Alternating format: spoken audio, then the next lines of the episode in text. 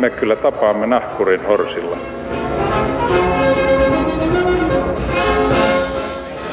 Mä sanoin, että minä juon nyt kahvia. Hyvät ihmiset, muutama tuhat vuotta sitten hän joutui alastomana häräksi muuttuneen kreikkalaisen pääjumalan sieppaamaksi ja ensi viikolla valitsemme hänelle uuden parlamentin. Äiti Eurooppa ei ole kovin yhteneväisessä kunnossa tällä hetkellä ja ensi sunnuntaina sitten nähdään, miten ja mihin suuntaan taival jatkuu. Euroopan tilasta ja käymistilasta keskustellaan tänään täällä ja vieraina studiossa ovat Euroopan historian professori Laura Kolbe ja taloustutkija Antti Ronkainen. Tervetuloa. Oi, kiitos. Kiitos, kiitos. Kiitos kun tulitte. Aloitetaan Laurasta. Sä oot eurooppalaisen historian professori. Eurooppalainen mm. historia, se on kohtalaisen paksu kirjainen. Ehkä se pitää jakaa jopa kahteen eri osaan tai kolmeen.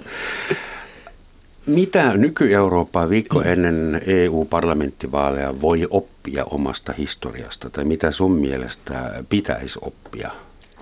Eurooppa oppii koko ajan historiasta. Jos mietitään Euroopan ideaa, niin sehän on syvällisesti juuri historian ymmärryksen kautta rakentuvaa, alkaen sieltä jo ö, Ateenan ja Rooman ajoista, jolloin moderni historian kirjoitus alkoi. Eli Eurooppa tarvitsee tarinan. Historiahan on tarinan kerrontaa. Ja minkälainen tarina kulloinkin rakentuu, niin sehän riippuu vähän siitä, että mitä me sieltä menneisyydeltä kaipaamme ja haluamme. Itse olen sanonut, että Euroopan vahvuus on oikeastaan kolme R. On renesanssi, on reformi ja on revoluutio. Eli että Eurooppa syntyy, se on syntynyt jo 1500-1400-luvulta lähtien jatkuvasti uudelleen ja se on sen voima. Se kykenee uudistumaan rauhanomaisesti, siis renesanssien tai reformin kautta, ja paikoin on tarvittu revoluutiota. Eli näistä tarinoista rakentuu kuin loppumattomia kerrostumia, joista voidaan ammentaa oikeastaan mihin tahansa. Mä näen tämän voimana, jotkut näkevät sen heikkoutena. Väitetään, että ihmiskunnan kollektiivinen muisti kattaa kolme sukupolvea. Että ihmiset yleensä muistaa vielä omien isovanhempiensa etunimet, mutta iso-isovanhemmat, ne on sitten jo ihan fiktiivistä historiaa mm. tai niin kuin paperihistoriaa. Ja nyt on se aika, jolloin viimeisetkin toiseen maailmansotaan osallistuneet ihmiset kuolevat pois. Ja kohta kukaan meistä eurooppalaisista ei muista, millaista oli esimerkiksi mm. 39-45 tai 14-18. Onko se liian yksinkertainen tapa ajatella, että nyt on sata vuotta mennyt kohta ja nyt se alkaa uudestaan. Ei sitä voi estää. Sehän on vähän sillä tavalla, että eihän se historia mihinkään häviä, vaikka ne menneet sukupolvet tai historia kokeneet sukupolvet ovat poissa. Päinvastoin kysymykset säilyvät. Me nähtiin esimerkiksi viime vuonna, miten kovin montaa vuoden 18 kevään sisällissotaa kokeneita ei enää ole elossa, mutta ei se poista tarvetta keskustella siitä. Ja me tarvitsemme Euroopassa näitä historian pysäkkejä tai tapahtumia tai, tai menneisyyden muistin tihentymiä, kun ranskalaiset sanoo, de mémoire. Tällaisia muistin tihentymiä, joiden kautta me koko ajan pohditaan sitä eurooppalaisuutta uudelleen. Toinen maailmansota tulee olemaan hamaan tappiin asti tällainen de mémoire, josta me käydään jatkuvaa keskustelua. Siitä riippumatta, onko sen muistaneita enää elossa tai ei. Sä mainitsit äsken nämä ihanat kolme R. Mm jos sun pitää lonkalta heittää, niin kuin mihin tämä menee? Onko tulossa renesanssi, reformi vai revoluutio? No tietysti optimisti ajattelee, että on tulossa renesanssi. Euroopan äh, loistokausi alkaa jälleen. Ja äh, mä näen, että renesanssin yksi perusta on vahvat kaupungit. Siis meillä on erinomaiset pääkaupungit, kaupunkikulttuuri, kaupungit kuten Lontoo, Pariisi, Berliini, Moskova – ehkä tässä kärjessä Madrid, Rooma, Amsterdam, Kööpenhamina, Tukholma, Oslo, Helsinki ja niin edelleen, Viin. Ne kykenevät uudistumaan. Siis siellä tapahtuu niin kuin jatkuvaan semmoista kulttuurisen pääoman kasautumista ja siitä ö, lähtee uudenlaista ajattelua. Mä, mä luotan Eurooppaan kyllä, ehkä naivinkin. Sinisilmäisesti. Eurooppa tarvitsee paljon naiviutta. Kyllä tarvitsee. Tarvitsee unelmia ja utopia-ajattelua. No silläkin on vahva historia. Antti, mitä sä sanoit tähän, että nyt ollaan jo kaupunkien Euroopassa. Sä oot taloustutkija. Sä oot osittain kirjoittanut, mutta enimmäkseen toimittanut Juuri Mykkäsen kanssa juuri kirjan nimeltä Vapiseva Eurooppa. Ähm, vapiseeko Eurooppa niin pahasti, että se hajoaa pirstaleiksi vai pysyykö se vapisivana yhtenä, yhtenä vapisivana hyytelönä? Mikä on sun No tämä va- Vapiseva Eurooppa on tota, intertekstuaali tähän tota, Siri Hustvedin kirjaan Vapiseva nainen, jossa tämmöinen erittäin korkeasti koulutettu nainen pitää muistopuhetta omalle kuolleelle isälle ja, ja sitten hän, hänellä tota, alkaa keho krampata ja hän ei niinku löydä sitä syytä, että hänen pitäisi olla niinku ulkoisesti kaikki hyvin ja terveellisesti hyvin. Ja sitten siitä alkaa tämmöinen niinku psykotrilleri tähän vapinan syyhyn ja tässä meidän kirjassa – tämä vapina on niin kuin tämmöistä outoutta itsessämme, jota emme tunnista. Ja tämä on semmoinen tutkija, tutkijoiden puheenvuoro, tämmöinen historiallinen peuhaus viimeisen parinkymmenen, kolmenkymmenen vuoden poliittisesta historiasta, jotta voimme ymmärtää nykypäivää. Ja tässä niin kuin eri kulmista lähestytään Euroopan ongelmaa, mutta jos noin punaisen langan tai semmoisen johtoajatuksen voi vetää, niin on se, että tota, Brexit, pakolaiskriisi ja eurokriisi osoitti sen, että Euroopan unioni on epäonnistunut tällaisena poliittisen yhteisön luomisena. Että kaikki nämä on niin irtivetoja semmoisesta tota, yhtenäisyydestä ja konsensuksesta. Ja sitten laajemmin, että tämä Euroopan keskusta-oikeisto, konservatiiviperheiden ja sitten sosiaalidemokraattien ja sosiaalidemokraattisten perheiden tämmöinen sinipuna laaja suuri koalitio, niin se on hajoamassa myös ja se vaikeuttaa tätä Euroopan unionin integraatio eteenpäin viemistä. Mikä on sun ennustus ensi sunnuntain vaalitulokseksi?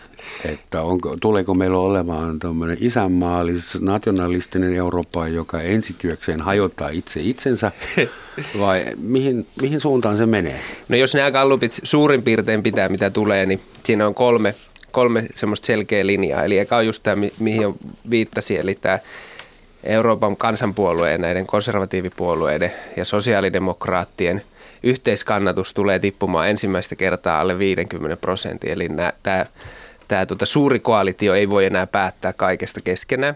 Sitten toinen seuraus on – ää, tai toinen tulos on, että nämä kansallismieliset puolueet nostaa kannatusta. Se on sitten mielenkiintoista, että kuinka, kuinka suuri se määrä on. Mä luulen, että semmoinen henkinen virstanpylväs, mikä olisi jo aika, aikamoinen, että jos he saisivat 30 prosenttia äänistä. Mutta sitten siihen tietenkin vaikuttaa myös se, että kuinka iso parlamenttiryhmä he saavat aikaiseksi, koska he on tällä hetkellä hajaantuneet kolmeen eri parlamenttiryhmää ja nythän he yrittää tehdä suurempaa – ja sitten mikä on tässä tämä koko ö, tuloksen paradoksi ja mikä kylvää tämmöisen riidan siemeneen on se, että kun nämä kansallismieliset nousee ja sitten tämä vanha konsensus hajoaa, niin liberaalit – jotka itse asiassa ovat muuttamassa nimeä nyt renessanssiksi, mm. Emmanuel Macronin mukana, niin, niin ALDE Alden painoarvo tulee kasvamaan. Eli kansallismielisen nousun tai tämmöisen revoluution seuraus tulee olemaan se, että tota pro-eurooppalaiset ja liberaalit nousee vaankieliasemaan ja heidän poliittinen painoarvo kasvaa. Ja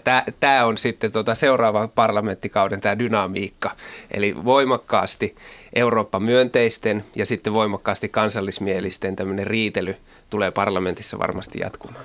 Sä sanoit, että viime 20 vuoden äh, tapahtumat ovat osoittaneet sen, että EU on epäonnistunut. Yhtä hyvin voisi sanoa, että EU on kestänyt pakolaiskriisin, se on kestänyt mm. eurokriisin, se kestää Brexitin. Brexit alkaa olla semmoinen naurettava show, että me manner-eurooppalaiset, me nauramme heille ja heitä alkaa hävettää siellä.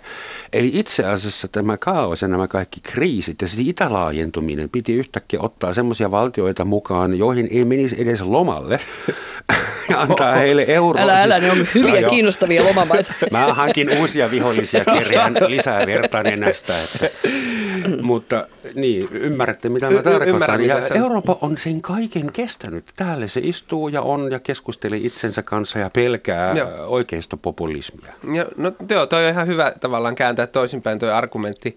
Jos katsotaan Britanniaa ja katsotaan Britannian parlamenttia, niin kaikkihan tällä hetkellä nauraa Iso-Britannialle ja Iso-Britannian valtapuolueille. Ja eurovaaleistakin on tulossa mielenkiintoinen tulos, kun tammikuussa perustettu tämä Brexit-puolue tulee tota nöyryyttämään näitä vanhoja valtapuolueita. Mutta tota, ää, EU on tosiaan kestänyt eikä tiedetä, että tuleeko Iso-Britannia koskaan edes eroamaan vai jääkö se tälleen toinen jalka, toinen jalka sisään ja toinen ulos vai mitä siinä tapahtuu. Mutta mä, mä luulen, että mitään uusia brexittejä ei tule ja mitään tämmöistä dramaattista hajoamista ei tapahdu. Se on, se on poissa pelistä, mutta mikä, mikä on suurempi riski Euroopan unionille poliittisesti ja taloudellisesti on se, että meillä on paljon – ja yhä enempi siis poliittisia puolueita, jopa valtioita, joissa avoimesti otetaan irti Euroopan unionin perusarvoista. Ei, ei kunnioiteta vaikka oikeusvaltioperiaatetta.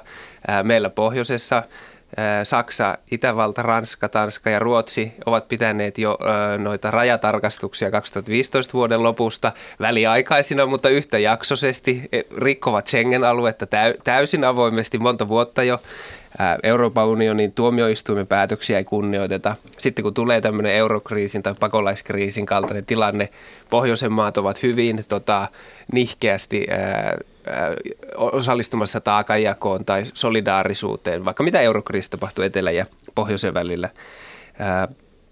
Ja nämä on tämmöisiä, miten sanotaan, tämmöisiä exit-prosesseja, että, että kävellään poispäin ytimestä – joka sitten näivettää Euroopan unionia. Ja mä näen tämän paljon suurempana riskinä Euroopan unionille, että se vaan jää semmoisen käymistilaan, joka ei kule oikein eteen eikä taaksepäin. Ja sitten se, ää, tässä meidän kirjassa Vapiseva Eurooppa on teksti käännetty tuontitavaraa Ivan Krastev, joka sanoi, että, että tämä, nimenomaan tämä Eurooppa merkitsee yhä vähempi sen kansalaisille ja se merkitsee yhä vähempi myös niin kuin rajojen ulkopuolella ei-eurooppalaisille. Ja mun mielestä tämä on se suuri poliittinen riski, mistä, mikä tässä on käsillä meillä. Mistä se johtuu, että Eurooppa ei merkitse eurooppalaisille tarpeeksi? No, mä oon vähän eri mieltä. Kyllä mielestäni Eurooppa merkitsee eurooppalaisille. Me ei vaan tiedosteta sitä. Siis kysymys on vähän tämmöistä retorisesta käänteestä. Meillä on ollut näitä erilaisia niin kuin integroivia ja disintegroivia vaiheita, jos katsotaan Euroopan suurta historiaa on alkaen Rooman valtakunnasta päättyen Napoleoniin ja Hitleriin erilaisia yrityksiä rakentaa niin kuin yhden valtion tai yhden ruhtinaan ö, vallan alla toimivaa eurooppalaista jotakin universaalimonarkiaa tai valtakuntaa. No tämä ei ole toiminut, se tulee tiensä päähän. Mutta sitten tarvitaan tämä kansallisvaltioiden yhteistyö. No se natisee nyt ehkä, mutta mä oon samaa mieltä, se mikä ei tapa, niin se vahvistaa. Eli että Euroopan tämä unioni ja integraatio on prosessi. Se ei ole lopputulos. Se on prosessi, jossa sitä testataan eri vaiheissaan. No jos mietitään, mitä muuta tällä kentällä tapahtuu. Meillä on esimerkiksi valtava alueiden Euroopan yhteistyö. Meillä on valtava kaupunkien, metropolialueiden yhteistyö, joka tapahtuu Euroopan puitteissa – et ehkä meidän heikkous on, on nähdä Eurooppa vain tämmöisenä, tai Eurooppa ensinnäkin Euroopan unionina ja unioni vain valtioiden yhteistyöelimenä. Mutta siellä alla tapahtuu niin kuin miljoona erilaista integraatioprosessia, eikä vähiten se, että meidän nuoriso ja opiskelijat pääsee esimerkiksi Erasmus-järjestelmien ja muiden verkostojen kautta liikkumaan Euroopassa. Tämähän oli silloin, kun mä opiskelin 80-luvulla niin kuin puhdasta utopiaa. Ja nämä on äh, itsestäänselviä asioita, joista me emme aina jaksa ja muista kiittää sitä Mutta sitten on Eurooppaa. samalla myös näin, että nuoret jaksaa nauttia Erasmus-ohjelmista ja käy opiskelemassa ulkomailla ja ottavat EU-sta irti sen, mitä EU tarjoaa.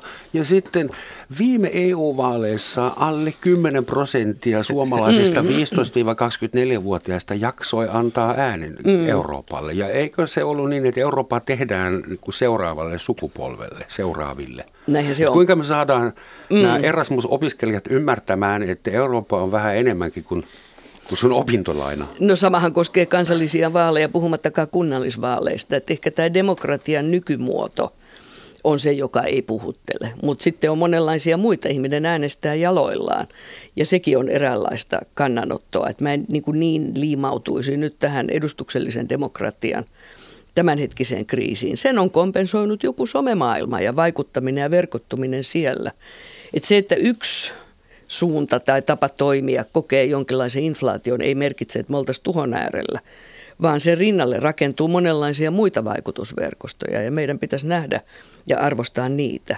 Mutta lähtökysymyksesi oli, että, että miksi Eurooppaa ei arvosteta, niin mä luulen, että kysymys on siitä, että se on niin itsestään selvä asia. Me nähdään Eurooppa niin monissa asioissa alkaen ideologioista ja politiikasta ja päättyen elämäntapaan ja mitä ruokapöydällä tarjotaan. Et Eurooppa tulee ajankohtaiseksi, kun joku nuhkaa meitä, niin silloin se kirkastuu ikään kuin tämä. Kannattaisiko meidän äh, pyytää, että Donald Trump asettaa meille 25 prosentin tuontitulleja? No si, si, sille tielle meillä ollaan olisi ulkoinen menossa. vihollinen. tai muuri Atlantille, Niin, muuri Atlantille. johon alkaa tapahtua. Joo, ja Atlantti maksaa sen itse. Kyllä.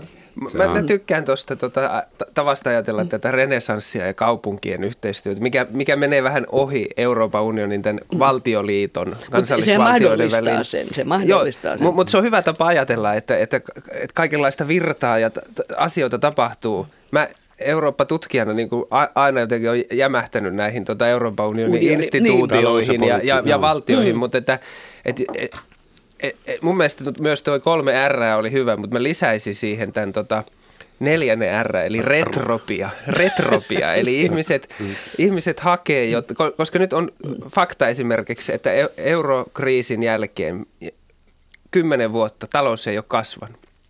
Ja on vaikea edistää integraatiota jäsenmaiden välillä, jos talous ei kasva. Siinä on vain tämmöinen syy-seuraussuhde, että se toimi. Toisen maailmansodan jälkeen meni hyvin, kun jälleen rakennettiin Eurooppa ja talous kasvoi. Sitten tota, Neuvostoliitto romahti, kaikki, kaikki vielä jatko, keksittiin kolmas tie ja, ja valtiot vetäytyi ynnä muuta. Ja 2000-luvulla vielä tämä niin kuin fi, finanssiaalisaatio ja niin kuin vi, viimeinen aalto. Mutta se, sen jälkeen, kun tuli 2008 finanssikriisi ja sitten laajeni eurokriisiin, niin se on tavallaan lyönyt jarrun sille, että ää, on tapahtunut tämmöisiä asioita, että ka, kansalaiset eivät enää luota omiin eliitteihinsä – ja sitten taas tämän seurauksena, kun kuitenkin kaikki suuret päätökset tehdään valtioiden johtajien kesken, niin nämä valtiojohtajat ja eliitit ei enää kykene myöskään luottamaan toisiinsa. Että jos niin oli nousukausi, on helppo perustella, että annetaan lisää valtaa Brysseliin ja tota, luovutaan valtioiden suvereniteetista, koska me saadaan siitä jotain takaisin. Me saadaan taloudellista kasvua, me saadaan varmuutta, me saadaan parempia mahdollisuuksia kiertää ympäri Eurooppaa elää niin kuin keskiluokka kukoista. Mutta nyt kun tätä ei tapahdu, niin se niin kuin oikeutus on hävinnyt. Ja, ja, ja, ja si, siihen liittyy tämä retropia, että, että vaaditaan kansallisvaltiota, vaaditaan jotenkin hyviä vanhoja aikoja takaisin, koska siinä on jotain varmaa. Ihmiset haluaa jotain turvaa. Ja, ja, ja mä, mä selittäisin sitä populismin nousua ja kansallismielisyyden nousua nimenomaan sillä, että, että nykyiset niin nämä tarinat eurooppalaisuudesta tai tarina sosiaalidemokratiasta tai tarina liberalismista ei enää anna ää, ihmisille semmoista turvaa. Se ei, niin kuin, se, se ei esimerkiksi... Mutta mihin hyvään vanhaan aikaan esimerkiksi Puola haluaa palata? Se on ajatus. Se on Mm. ajatus. Ei vanhoja hyviä aikoja ei valitettavasti Ei ole siis, ei, ollutkaan. ei meillä Euroopassa. Niin. Mutta näin se toimii, näin se toimii. Se, se, se riittää, kato, mikä tämä se- Benedict Anderssonin kuvitellut yhteisöt. Se, se riittää, että sä kuvittelet jonkun asian ja sä, niinku, su- sulla on samanmielisiä ihmisiä, jotka vaatii sitä samaa asiaa. Se on, se on totemismia. Se ei ole sinänsä äh, tämmöinen konkreettinen kartta johonkin. Mutta siinähän tarvitaan juuri se kriittinen vastavoima ja mun mielestäni Euroopassa on aina ollut kriittinen vastavoima. Mm. Oli sitten kysymys mi- mistä diktaattorisedästä tahansa. Siellä on aina se vastavoima, mm. joka tekee jonkinlaista ö, maanalaista vastatyötä. Tietysti se Euroopan haaste on tämä juuri tämä jälleenrakennuksen eetos, joka oli niin voimakas ja tuotti näitä modernismeja. Mm. Itä-Eurooppaan, Keski- ja Länsi-Eurooppaan. Mutta se, mikä tarina pitäisi nyt saada uusiksi, on tämä rauhanviesti. Siis lähdetään siihen toisen maailmansodan muistamiseen. Siitähän on aika pitkälti kysymys. Mitä me haluamme ja miten se rauha rakennetaan ja ennen kaikkea kenen ehdoilla se rauha mm. rakennetaan. Ja tässä täytyy kun löytää uudet polut. Valtiothan on, on jollakin tavalla nyt että tämähän on niin kuin jännä, että samaan aikaan kun kansallisvaltioita haikaillaan, niin valtio, valtiot ovat muuttuneet. Ne mm. eivät ole enää sitä eheää 1800-luvun palettia, vaan valtiot ovat, ovat todella kokeneet monenlaisia muutoksia. Ja, ja m- miten tämä rauhan tarina nyt jalkautettaisiin uudella tavalla. Äärivaihtoehto on, että saadaan se sota, että ollaan napit vastakkain ja lyödään kattilalla toinen toisiamme päähän. Sitten taas sopitaan, mutta, mutta ennen kuin ollaan siinä vaiheessa, niin tämä tarina, Rooman sopimukset ja muut, pitäisi niin kuin päivittää tälle päivälle. Ja sehän ei, siinä Euroopan unioni on epäonnistunut, että se paletti otettiin mm. kansallisvaltioiden on hymniä ja lippua ja juhlapäivää ja sehän on ihan naurettavaa. Mutta Kiina tarjoaa meille 15 miljardia, että kaksi EU-jäsenvaltiota voi keskenänsä rakentaa tunnelin. Mm. Niin mun mielestä se raha, sen pitäisi tulla Brysselistä. Siinäpä se, siinäpä se. Mutta ehkä tämä on se momentum, jolloin, jolloin ryhdytään miettimään, että hei, mikä on se uhka ja mikä on se mahdollisuus. Eh, ehkä Kiina ja kiinalainen globalisaatio silkitien kautta pelottaa meitä nyt niin paljon, että se saa jotain yhteneväisyyttä aikaan. Mulla on semmoinen mielenkiintoinen kysymys, tai siis teoria. Ennen vanha kommunismi oli se, mitä Euroopassa pelättiin. Ja kommunismia tuki Neuvostoliitto Moskovasta käsin.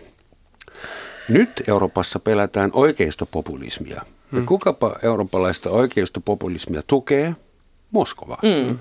Muutama päivä sitten Itävallassa FPÖn pomo joutui ottamaan – lusikan kauniiseen lusikan, käteen. No, mm. Ja koko hallitus kaatui. hallitus kaatui ja nyt siellä ollaan helisemässä ja varsinkin selittämässä, mm. että eihän tämä ollut sitä, kuin miltä se selkeästi näyttää. Äh, onko se niin yksinkertainen, että Venäjä tai Neuvostoliitto on aina vaan kiinnostunut siitä, ettei Eurooppa olisi liian yhteneväinen ja stabiili? Että mitä tahansa heikentää Eurooppaa, se on hyvä Moskovan mielestä. No, jos lyhyesti mennään siihen tota Itävallan tapaukseen, niin se on, niin kuin, se on monella tavalla dynamiittia koko tapaus. Että, että sehän on tämä Strache, joka oli siis... Tuota, Strache. Strache. Strache. Niin. Strache kuulostaa Italian, Italian oikeistolta. niin, niin hän, hänet lavastettiin äh, puhumaan tällaisia hyvin korruptoituneita mielipiteitä ja äh, ehkä jopa maanpetoksellisia puheita ja hän jäi siitä kiinni, mutta että tällä hetkellä me ei tiedetä, että, että kuka oli tämä lavastaja. Että nämä lehdet eivät ole kertoneet tietolähdettä eikä sitä, että kuka oli se. To, yksi ajoitus on täydellinen. Ajoitus on ajoitus. erittäin täydellinen. Tuskin sattumaa, tuskin ja, sattumaa. Sitten tämä mm. tota Jan Böhmerman, joka on saksalainen ko- komedikko, niin tota, huhtikuussa jo vihjasi näistä. Eli nämä videot on olleet jossain laajemmassa piirissä ja tästä voisi arvailla, että olisiko sitten tämmöistä saksalaista akti, äh, kansalaisjournalismia tai jotain, minkä seurauksena on te- tehty. Mutta... Ne on vaihtoehtoisia totuuksia. Niin, mutta niin kauan Video kuin... ei mu- niin, mutta tässä, on, tässä ollaan jännän äärellä siinä mielessä, että media ää, äh, taistelee fake newsia ja vaihtoehtoisia totuuksia vastaan. Ja tämä tila, tilanne, mitä tässä tapahtuu, niin tässä tavallaan niin kauan kuin me ei tiedetä sitä järjestäjää, niin se, se kutsuu näihin fake newseihin ja salaliittoteorioihin, koska mm. tämä populistipuolue, tähän tulee seura- johtamaan siihen, että kaikki nämä puolueet, jotka on nyt esimerkiksi liittymässä tähän uuteen, Euro- uuteen europarlamenttiryhmään, jossa oli mukana FPÖ, siellä on mukana perussuomalaiset, Tanskan kansanpuolue, Viron Ekre – Leega, sitten kansallinen liitto, niin he joutuvat kaikki nyt kertomaan, että mikä heidän niin kuin, suhde su, FPÖhön on. Suhde FPÖhön, mutta mitkä heidän asenteensa Putini ovat ja ovatko he saaneet rahaa. Ja se olisi hyvä itse asiassa käydä läpi, että ka, mitkä nämä tosiasiallisesti on ja kuinka paljon siinä on mielikuvia, koska esimerkiksi pohjoiset, nämä kansallismieliset puolueethan suhtautuu aika nuivasti Venäjään tällä hetkellä. Että, et, et, tässä on tämmöinen porukka, jo, joilla on suhtautumista ja ei, ja se on hyvä mun mielestä, että se käydään läpi, mutta että niin kauan kuin me ei tiedetä tätä tilannetta, niin siitä tulee helposti tämmöinen Venäjä-kortti, jota käytetään puolin ja toisin, joka mun mielestä on ongelmallinen siinä mielessä, että se on nimenomaan hyvä vihollinen pro-eurooppalaisille. Voidaan niin kuin lyödä tällä hetkellä ää, kansallismielisiä, mutta ja, ja se lietsoo nimenomaan kulttuurisotia, mikä meillä on jo tässä tulossa. Kulttuurisota. Mm. Mikä se semmoinen on käytännössä? No, jos otetaan nyt keissi Venäjä, joka on tosi olennainen Euroopan historiassa. Eurooppa ei ymmärrä ilman meidän Venäjä-suhdetta. Eikä ymmärretä sitä, että Euroopan identiteettiin tai sitä on määritelty aina xenofobian kautta, että jossakin on se vieras, se uhka – No pitkään se oli Die Türken, turkkilaiset, mm. tuli sieltä. Itävallan tematiikka ja Viinin identiteettihän liittyy tähän turkkilaisten torjuntaan. Se on siellä syvällä mentaliteetissa. No turkkilaisten jälkeen tuli venäläiset. Ja venäläisten rooli on todella jännittävä, koska Venäjä on samalla kertaa toiminut Euroopan pelastajana. Viinin kongressi 1815, jolloin Alexander de Grösse, Aleksanterin ja suuri kansojen keisarimme. taistelussa Leipzigissä. Ja sitten, aivan juuri näin, ja sitten uudelleen toisen maailmansodan jälkipeleissä ja sitä ennen vielä nämä Napoleonin kuuluisat entreet siellä Moskovan esikaupungeissa. Et Venäjällä on todella kiinnostava rooli. No ei se turhaa vaakunasymboli ole kaksoiskotka. Yhtäältä pelastetaan Eurooppa ja toisaalta sen pelastusmission kääntöpuolella rakennetaan vahvaa omaa kansallista identiteettiä. Ja nationalismi Venäjällä on ollut erittäin voimakas tämä Venäjän identiteetin ja sielun ja, ja, ja venäläisyyden ytimen kautta tuotetaan sitten sitä omaa tarinaa, jossa Eurooppa ja eurooppalaisuus, niin kuin meilläkin, se on ihan samanlainen. Missä on se aito kansallinen, missä on se aito Venäjä, venäläisyys, missä on se aito Suomi, suomalaisuus. Ja siihen Eurooppaa tarvitaan semmoisena viholliskuvana. Ja siihen väliin sijoittuu taas niin kuin miljoona totuutta. Ihmisiä, kaupunkeja, yhdistyksiä, intellektuelleja, taiteilijoita, tiedemiehiä, jotka eivät halua olla joko tai, vaan sekä että. Eli että Venäjällä on hyvin voimakas myös tämä Eurooppa-virtaus, joka, joka on siellä eliitissä ollut, ollut tuntuva. Et Venäjä ei ole vain yhtä, vaan se on monta. Ja meidän on, on se on niin kuin Euroopan kohtalon kysymys, että me osataan asemoida itsemme jollakin tavalla Venäjään, samalla tavalla tietysti kuin Yhdysvaltoihin. Mm. Mutta Venäjä on maantieteellisesti täällä, Yhdysvallat eivät ole. Ja, ja mikä on Venäjän pelikortti tällä hetkellä, niin kyllä mä näen, että siellä on se samanlainen nationalismi kuin täällä meillä muillakin. Eli oletetun suuruuden mm. palautuksen ikään kuin eetos. Ja siinähän Putin on jollakin tavalla tehnyt kohtalaisen hyvää työtä, ainakin jos katsoo Venäjä-perspektiivistä. Mistä johtuu, että Länsi-Euroopassakin oikeistopopulistit nousi? Siis teorian mukaan vuonna 90, kun kommunismi haudattiin, ja kommunismi mm. on lähtökohtaisesti äh, kansainvälinen, ellei globaali asia, niin kaikki entiset Itäblokin maat äh, kokivat semmoisen oikeiston nousun. No ei vaan oikeasti, oli siis siinä niinku libera- ide- hyvin voimakas, ja... niin, hyvin voimakas liberaalisuuskon. Jos mietitään, että mistä se Keski-Euroopan murros lähti. Ensin oli katolisuus ja, ja eräs kardinaali Voitila Puolassa, jonka, jonka siis jo 80-luvun alussa oli tavattoman voimakasta uususkonnollisuutta. DDR-liikehdintähän lähti siitä, että kirkot, kirkoilla oli merkittävä rooli Leipzigissä ja, ja, ja e, muualla. Perjantain rukoukset. Juuri on. näin. Et me nähtiin tämmöistä monenlaista uustraditionalismia ja siihen liittyy voimakas intellektuaalinen. Mä olin itse Euroopan kulttuurisäätiössä 90-luvulla ja koin voimakkaana sen intellektuaalisen nousun ja, ja innostuksen.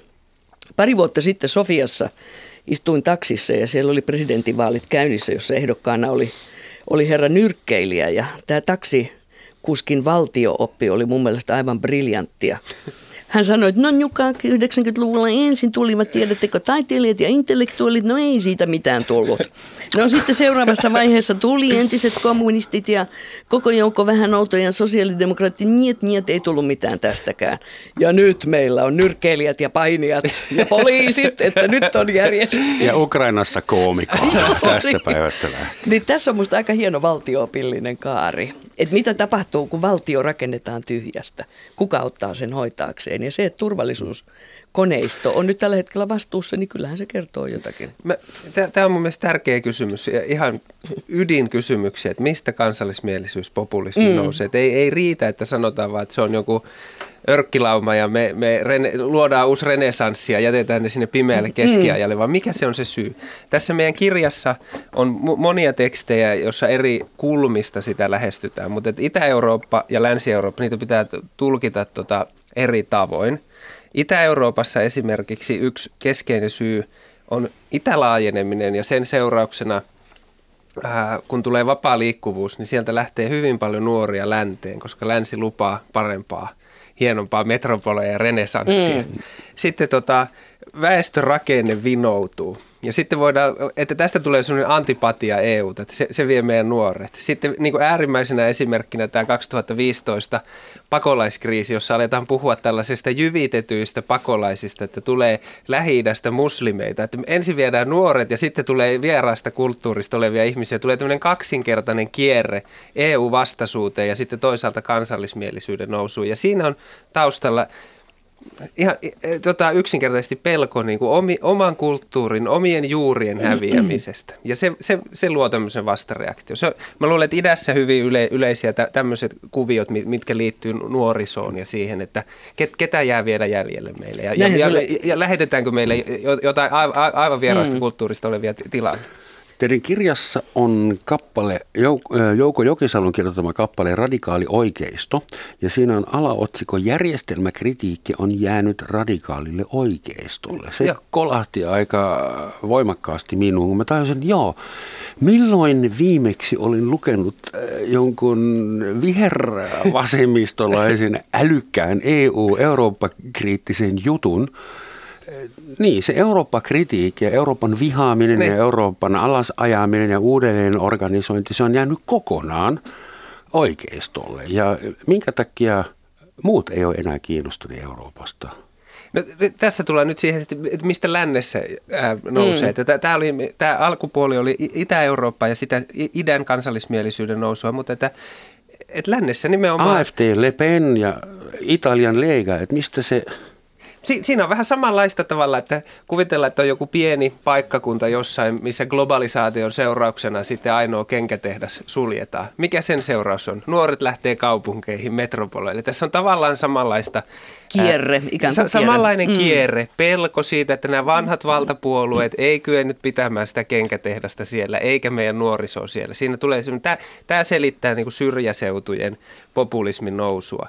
Ja, ja, ja sitten laajemmassa mielessä se, että, että on kokemus siitä, että tota, heitä ei kuunnella, heidän huolia ei kuunnella. Nythän esimerkiksi me tiedetään, että perussuomalaisten äänestäjät ei ole mitään ryysyköyhälistöä, vaan ihan hyvin toimeen tulevaa keskiluokkaa. Suorastaan yläluokkaa. Ja suorastaan yläluokkaa. Joo. Ja, ja tää, tää, tää, mun mielestä se pelko ja pelon ää, tota, mobilisoiminen politiikkaan on ihan, ihan keskeistä tässä, että siinä ei välttämättä edes pelätä oman – oman aineellisen hyvinvoinnin puolesta, vaan omien lapsien putoamisesta ryysyköyhälistöön. Ja tämä niin keskiluokan tärinä lännessä on erittäin suuri asia tässä tota, kansallismielisyyden nousu, mutta sehän ei ole siis mitenkään että jos me aletaan pilkkomaan sitä, niin se ei ole pelkästään rationaalista. Että monesti e, esimerkiksi Itä-Euro, e, Itä-Saksassa Alternative für Deutschland on erittäin... erittäin tota, paljon suor... vahvempi kuin lännessä. Niin, paljon vahvempi kuin lännessä. Mutta se johtuu taas siitä, että Itä-Saksahan oli kommunistinen valtio vuoteen niin. 90 niin. ja sitten he saivat oman ää, valtionsa takaisin, mutta ei niin kuin puolalaiset tai tsekit tai unkarit, he eivät saaneet sitä kokonaisena Aivan. takaisin, vaan heidän piti alistua taas seuraavalle järjestelmälle. Heille lykättiin sata Westmarkkia käteen ja heistä tuli työttömiä mm. toisen luokan kansalaisia, niin. eli erittäin ymmärrettävää, että on protestipotentiaalisia. Mutta tässä vaiheessa haluan muistuttaa meitä kaikkia siitä, että tämä on Yle Radio 1 Romansatsin maamikirja, jossa tänään kysytään, kuka se Eurooppa oikein olikaan ja miksi me valitsemme sille uuden parlamentin ensi sunnuntaina. Ja vieraina studiossa on Euroopan historian professori Laura Kolve ja taloustutkija Antti Ronkainen. Noin puolen välin tiedotus. Paljonko semmoisella MEPillä Suomen medioissa viime aikoina puhuttiin siitä, että onko nämä MEPit niinku turhia tyyppejä vai onko niillä valtaa. Ja joku väitti, en muista kuka, että suomalaisella rivimepillä olisi jopa enemmän valtaa mm. kuin ministerillä Suomen parlamentissa. M- miten te näette sen? Onks... No siis henkilökohtaisilla ominaisuuksilla on aina ollut historiassa ja nykyisyydessäkin suuri merkitys. Ja ehkä Euroopan unionissa näkyy tämä sillanrakentajan rooli, joka liittyy siihen palapeliin, jossa on hyvin eriarvoisia, erikokoisia paloja. Suuret maat ovat tottuneet jyräämään, sieltä kasvaa jo sellainen voimakas suurvaltion interi, eh, identiteetti ja se, se kantaa niin kuin tiettyyn rajaan asti. Mutta sitten jos tulee tämmöisiä tilanteita, joissa joudutaan menemään back to basics, niin, niin silloin pienten maiden tait, taitavalla diplomatialla, vanha kunnon hieno sana, diplomatia, jolla Eurooppa-palapeliä on pantu kasaan jo sieltä 1500-luvulta lähtien. Me tarvitaan yksilöitä, joilla on kyky toimia yli eturistiriitojen ja yli eturyhmien, yli poliittisten ideologioiden. Ja tämähän on se momentum, jolloin, joku suomalainen meppi pitää osata puhua muutakin kuin Savoa ja Suomeen ja, ja, ja ymmärtää niin kuin sitä valtavaa psykologista peliä, joka, joka Euroopan unioniin liittyy. Et uskon aivan tähän näin, että siellä ensin ryhmissä ja sitten ikään kuin muun tyyppisellä osaamisella mm. voi pärjätä. Toki. Ja meillä on se perusasenne, mieti Ruotsia tai mainittu Iso-Britannia – josta lähdetään niin kuin Eurooppa, että ei ole niin kuin vähän meidän juttu ja me tehdään nyt nämä pakkopullat täällä näin. Ja jos vähän niin kuin euroviisut, että jos tullaan niin kuin intoa puhkuen, niin kyllähän se näkyy Suomi tulee aina voittamaan eikä osallistumaan. ei, mutta ihan totta. Se on, se on vähän, että nyt uskotaanko me. Tämä on vähän uskon asia tämä Euroopan unioni. Ja mä luulen, että meidän mepit, nehän on kunnon kokeneita poliittisia toimijoita, ainakin nyt tähän asti, saa nähdä mitä mm. nyt vaaleissa tapahtuu, niin joilla on pelisilmä ollut kohdallaan jo kuntapolitiikasta alkaen, että en näe mitään syytä, mikseikö sitä tilaa voisi ottaa. Siellä Brysselin korridoreissa on valtaa, joka on otettavissa. Eli suomalainen euroehdokas ei ole semmoinen, joka ei vaan pärjännyt omissa vaaleissa. no kai siellä niitäkin nyt on vähän mukana, mutta... Mitä parlamentti tekee, niin suurin, siis sehän on merkittävä, että suurin osa Suomen lainsäädännöstä tulee tulee Euroopan unionista.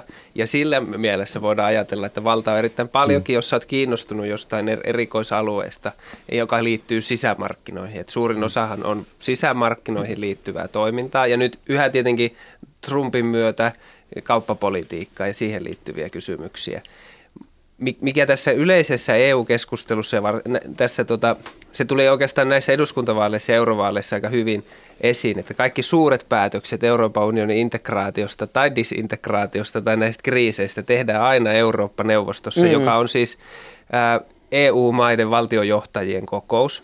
E- Eurooppa-neuvosto on tavallaan Euroopan parlamentin ylähuone, jossa tehdään kaikki suuret päätökset. Ohjausryhmä. Ohjausryhmä, mm. näin. Ja sitten parlamentissa sovitaan sisämarkkinoista, kauppapolitiikasta.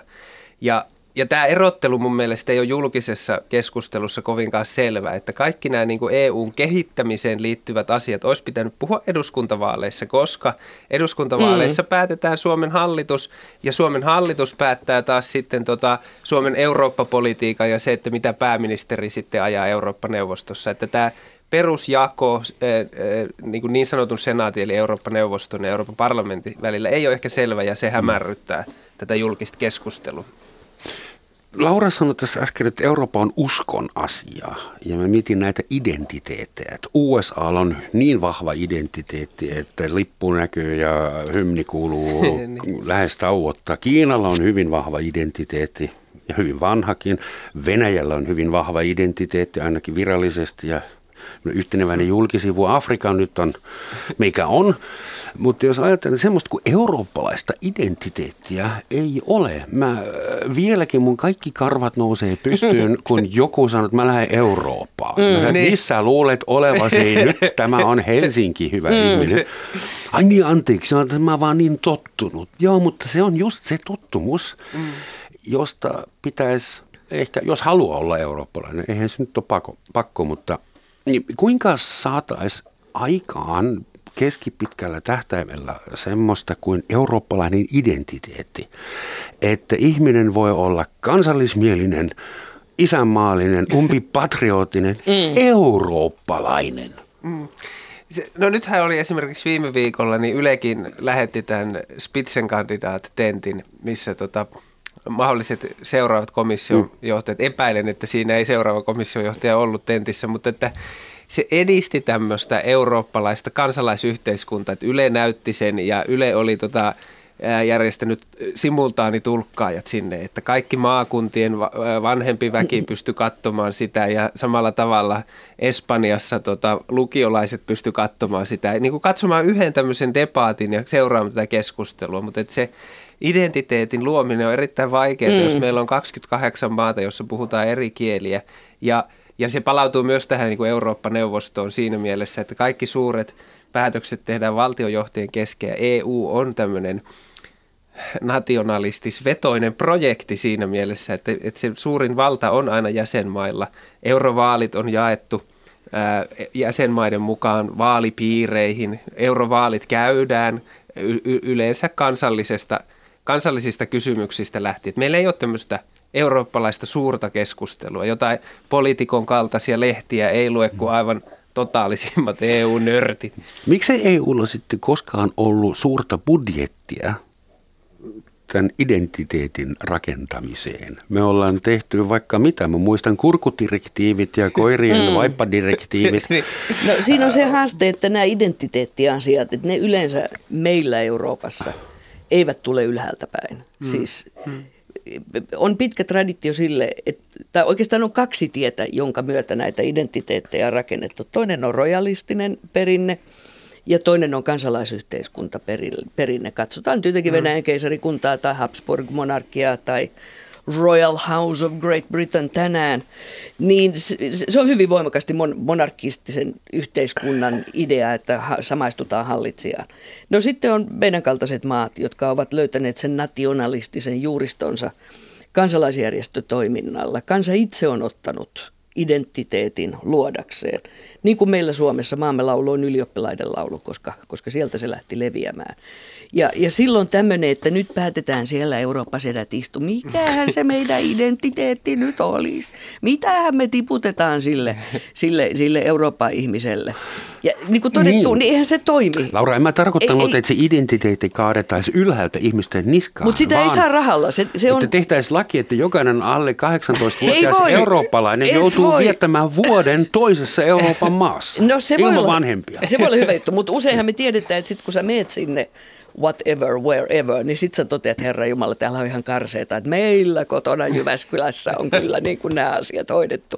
Et meillä se ei kotona välttämättä... Parmassa hoidetaan asiat ihan eri. Sitähän mä tarkoitan, Joo. että tässä ollaan eurooppalaisia ja pihtiputaalainen on eurooppalainen ja parmalainen myös. ja heidän tavalla. pitäisi joskus tavata vaikka Ranskassa tai Kreikassa Joo. tai Tanskassa. Että se, se fyysinen yhdistäminen, eurooppalaisten ihmisten yhdistäminen, mm. Interrail on olemassa, Erasmus, mm. YMS, mutta kaikki muut Euroopan toimenpiteet on paljon massiivisemmat kuin se, että sekoitetaan mm. henkinen pakka jo lapsuusiässä. Mut Eurooppalaisia si- pitää kasvattaa. Mä, mä luulen, että se liittyy tuohon, mitä Joo. Laura sanoi ihan aluksi tästä niin kuin Euroopan pitkästä historiasta. Että näille, täällä on, nä, tämä on kansallisvaltioiden liitto ja ja tota, Nykyään. Niin, ja sillä on pitkät perinteet ja on niin kuin vaikea – jotenkin ylittää näitä kansallisvaltioita, kansallisia mm. paikallisia identiteettejä ja si- siihen liittyvää historiaa. Niin kuin vaikka aloitettiin, että Suomen sisällissodasta ei ole kauan, se on, se on syvä asia, jota on vaikea jotenkin ylittää tämmöisellä niin kuin globaalilla – eurooppalaisella identiteetillä. Mutta silti me ymmärretään, että on monia Euroopan maita, joissa mm. on ollut sisällissota. Että tavallaan se samaistumispinta on olemassa. Mutta nämä identiteettiasiat on hirveän vaikeita. Ja lähtökohtaisesti se, että valtio olisi meidän ainoa identiteetti, on minusta aika, aika kapea lähtökohta. Koska ihmisellä on ammattiidentiteetti, luokkaidentiteetti, kotiseutuidentiteetti ja monia muitakin identiteettejä. Ja niistä löytyy se eurooppalaisuus. Facebook-identiteetti. Facebook, uskonnollinen, mikä tahansa. Juuri näin. Että ne verkostot niin ihmisessä lomittuu paljon muuallekin kuin mm. vain, että olen kansallisvaltio, mm. Suomen kansalainen mm. ja minun identiteettini on sinivalkoinen. No okei, okay, mutta on paljon muutakin siinä rinnalla.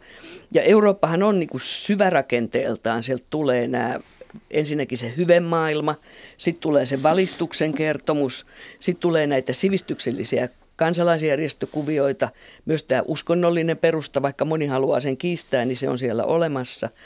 Et meidän pitäisi vahvistaa ikään kuin sitä identiteetin syvää semmoista tunne, intellektuaalista, eikä vain, että Eurooppa on joku valtioidensa summa. Koska valtiot muuttuu, mutta että nämä sanotaan nyt joku tämmöinen valistuksen idea, niin kyllä se on aika syvällä meissä. Me puhutaan koulutuksesta, mutta se on sama, sama Valistus. asia. Valistus on hieno. On, mutta se sana on vähän Niin, mutta se liittyy siihen, että ihminen... Niin, ei, päinvastoin. Sehän on se, mikä on mahdollistanut demokratian. Koska... Miepä sytytään teille nyt suuren tajunnan lampun lapset. Sä oot, niin kuin katsot, että se tulee sieltä ylhäältä päin ikään kuin se, mutta mä oon tämmöinen ruohonjuuritason. Että valistus lähtee juuri siitä, että ihmiset ottaa oman elämänsä haltuun ja tekee politiikkaa sillä. Mm. Mutta että nämä on vaikeita sanoja, totta kai, ja miten me käytetään niitä, ja ne täyttyy koko ajan uusilla merkityksillä. Mutta mä olen sitä mieltä, että meidän pitää pitää kenttä niin kuin dialogissa, ettei anneta yhden ryhmän dominoida liikaa. Ja tämä on iso haaste meidän julkisuudelle, tämä Öffentlichkeit, tämä julkinen keskustelu, kuka sitä dominoi ja jos se liikaa yksipuolistuu, niin, niin sitten ne ääripäät alkaa korostua. Euroopassa aina suurin on ollut se harmaa keskiryhmä, keskiluokka, mm. middle class – ja, ja, ja meidän pitäisi niin kuin enemmän rakentaa arvopohjaa sen harmaan keskiryhmän kuin niiden ääripäiden, polarisoituneiden ääripäiden Porvareiden väliin. Eurooppaa. Juuri näin, kyllä, mitä suurimmassa määrin. Antaa ylhäistön ja muiden olla her, Herrat olla on aina väärässä, just näin. Eli, eli tota, et sehän on se kiinnostava, missä tapahtuu se mielipiteen muodostus. Et okei, 30 prosenttia saattaa olla edusko, mä uskoisin, että 20 menee sinne mm. ääriryhmille. Mutta on ne 80, jotka eivät äänestä mm. populisteja. Niin mikä on heidän arvomaailmansa, miten heidän asiansa ajettaisiin paremmin? Mm. Jos tätä nyt ennen, ennen sunnuntain vaaleja se suurin pelko on se, että kuinka paljon oikeistolaisia on mm. seuraavassa europarlamentista ja onko heitä riittävästi ja ovatko he mm. riittävän yhteneväisiä, että he hajottavat tämän koko homman. No ei ole varmaan syytä uskoa, että Eurooppa hajoaa nyt tuosta lähiaikoina. Että kyllä se tämänkin kestää. Mutta onko tämä teidän mielestä joku jalostumisprosessi? Ensin oli euroeuforiaa, hyvin meni. Sitten oli itälaajentuminen, kauhea kiire. Sitten alkoi olla kriisejä ja sitten tuli direktiivi, äh, ähky alkoi eri maissa. Mutta nyt ei enää puhuta kurkkujen käyryydestä tai koiravaipoista tai siitä, miltä näyttää eurooppalainen joulukuusi, vaan nyt meillä on taas oikeita ongelmia. Nyt puhutaan kohta taas verestä ja lihasta ja sen sellaisista. Niin jalostaako tämä meidän keskustelumme?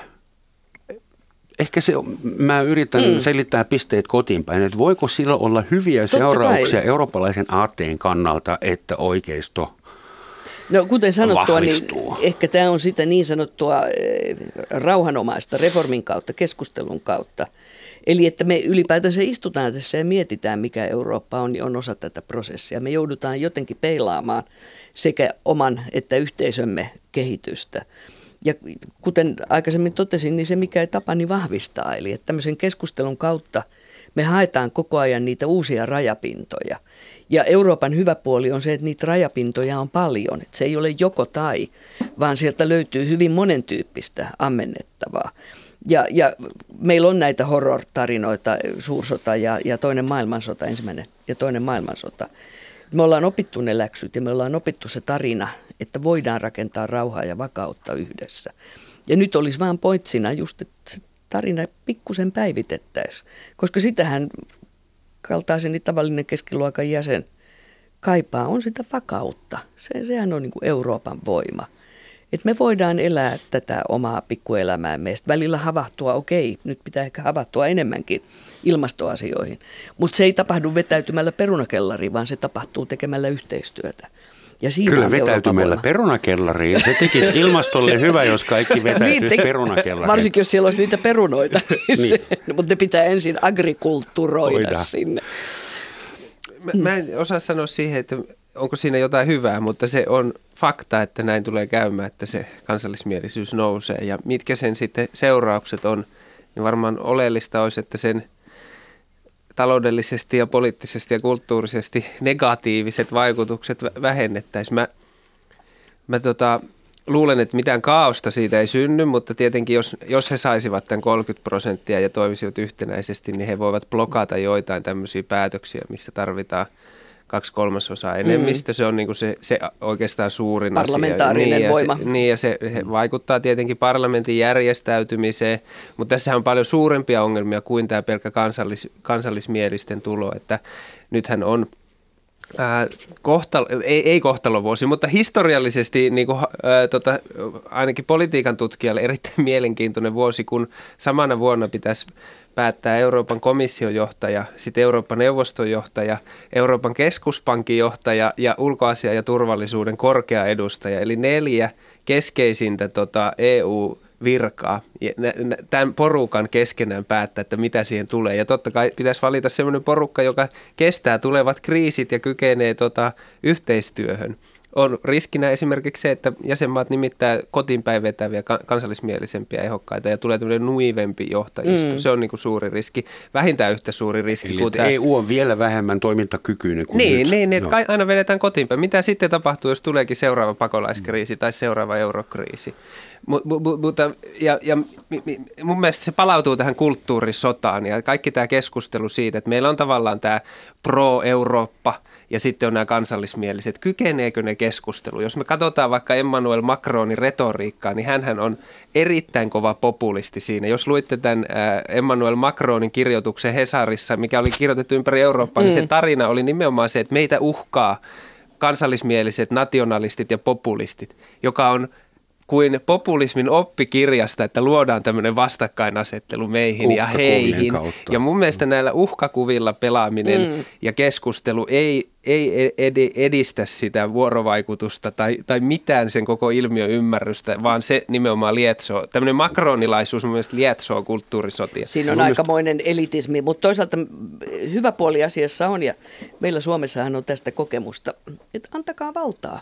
Niin. Siis populismi yleensä, sen pahin kärki, tuppaa kääntymään alaspäin siinä vaiheessa, kun on valtaa. Pitää niin, jakaa, sit, tulee just vastaan. tulee realiteetit vastaan, tulee valtion budjetti. Suomessa teimme juuri toisin vaalien niin, te, No niin, mutta siinähän on omat syynsä, mutta, mutta venta varaa, venta varaa. mutta että, että dialogisuus olisi hirveän tärkeää ja, ja juuri näin, okei, teillä on se 30 prosenttia, katsokaa mitä syntyy. Ja ehkä nähdään, ehkä nähdään, että se dialogi nousee ja kasvaa. Mutta tähän riippuu, miten muu maailma kehittyy. Venäjä, Kiina, Yhdysvallat.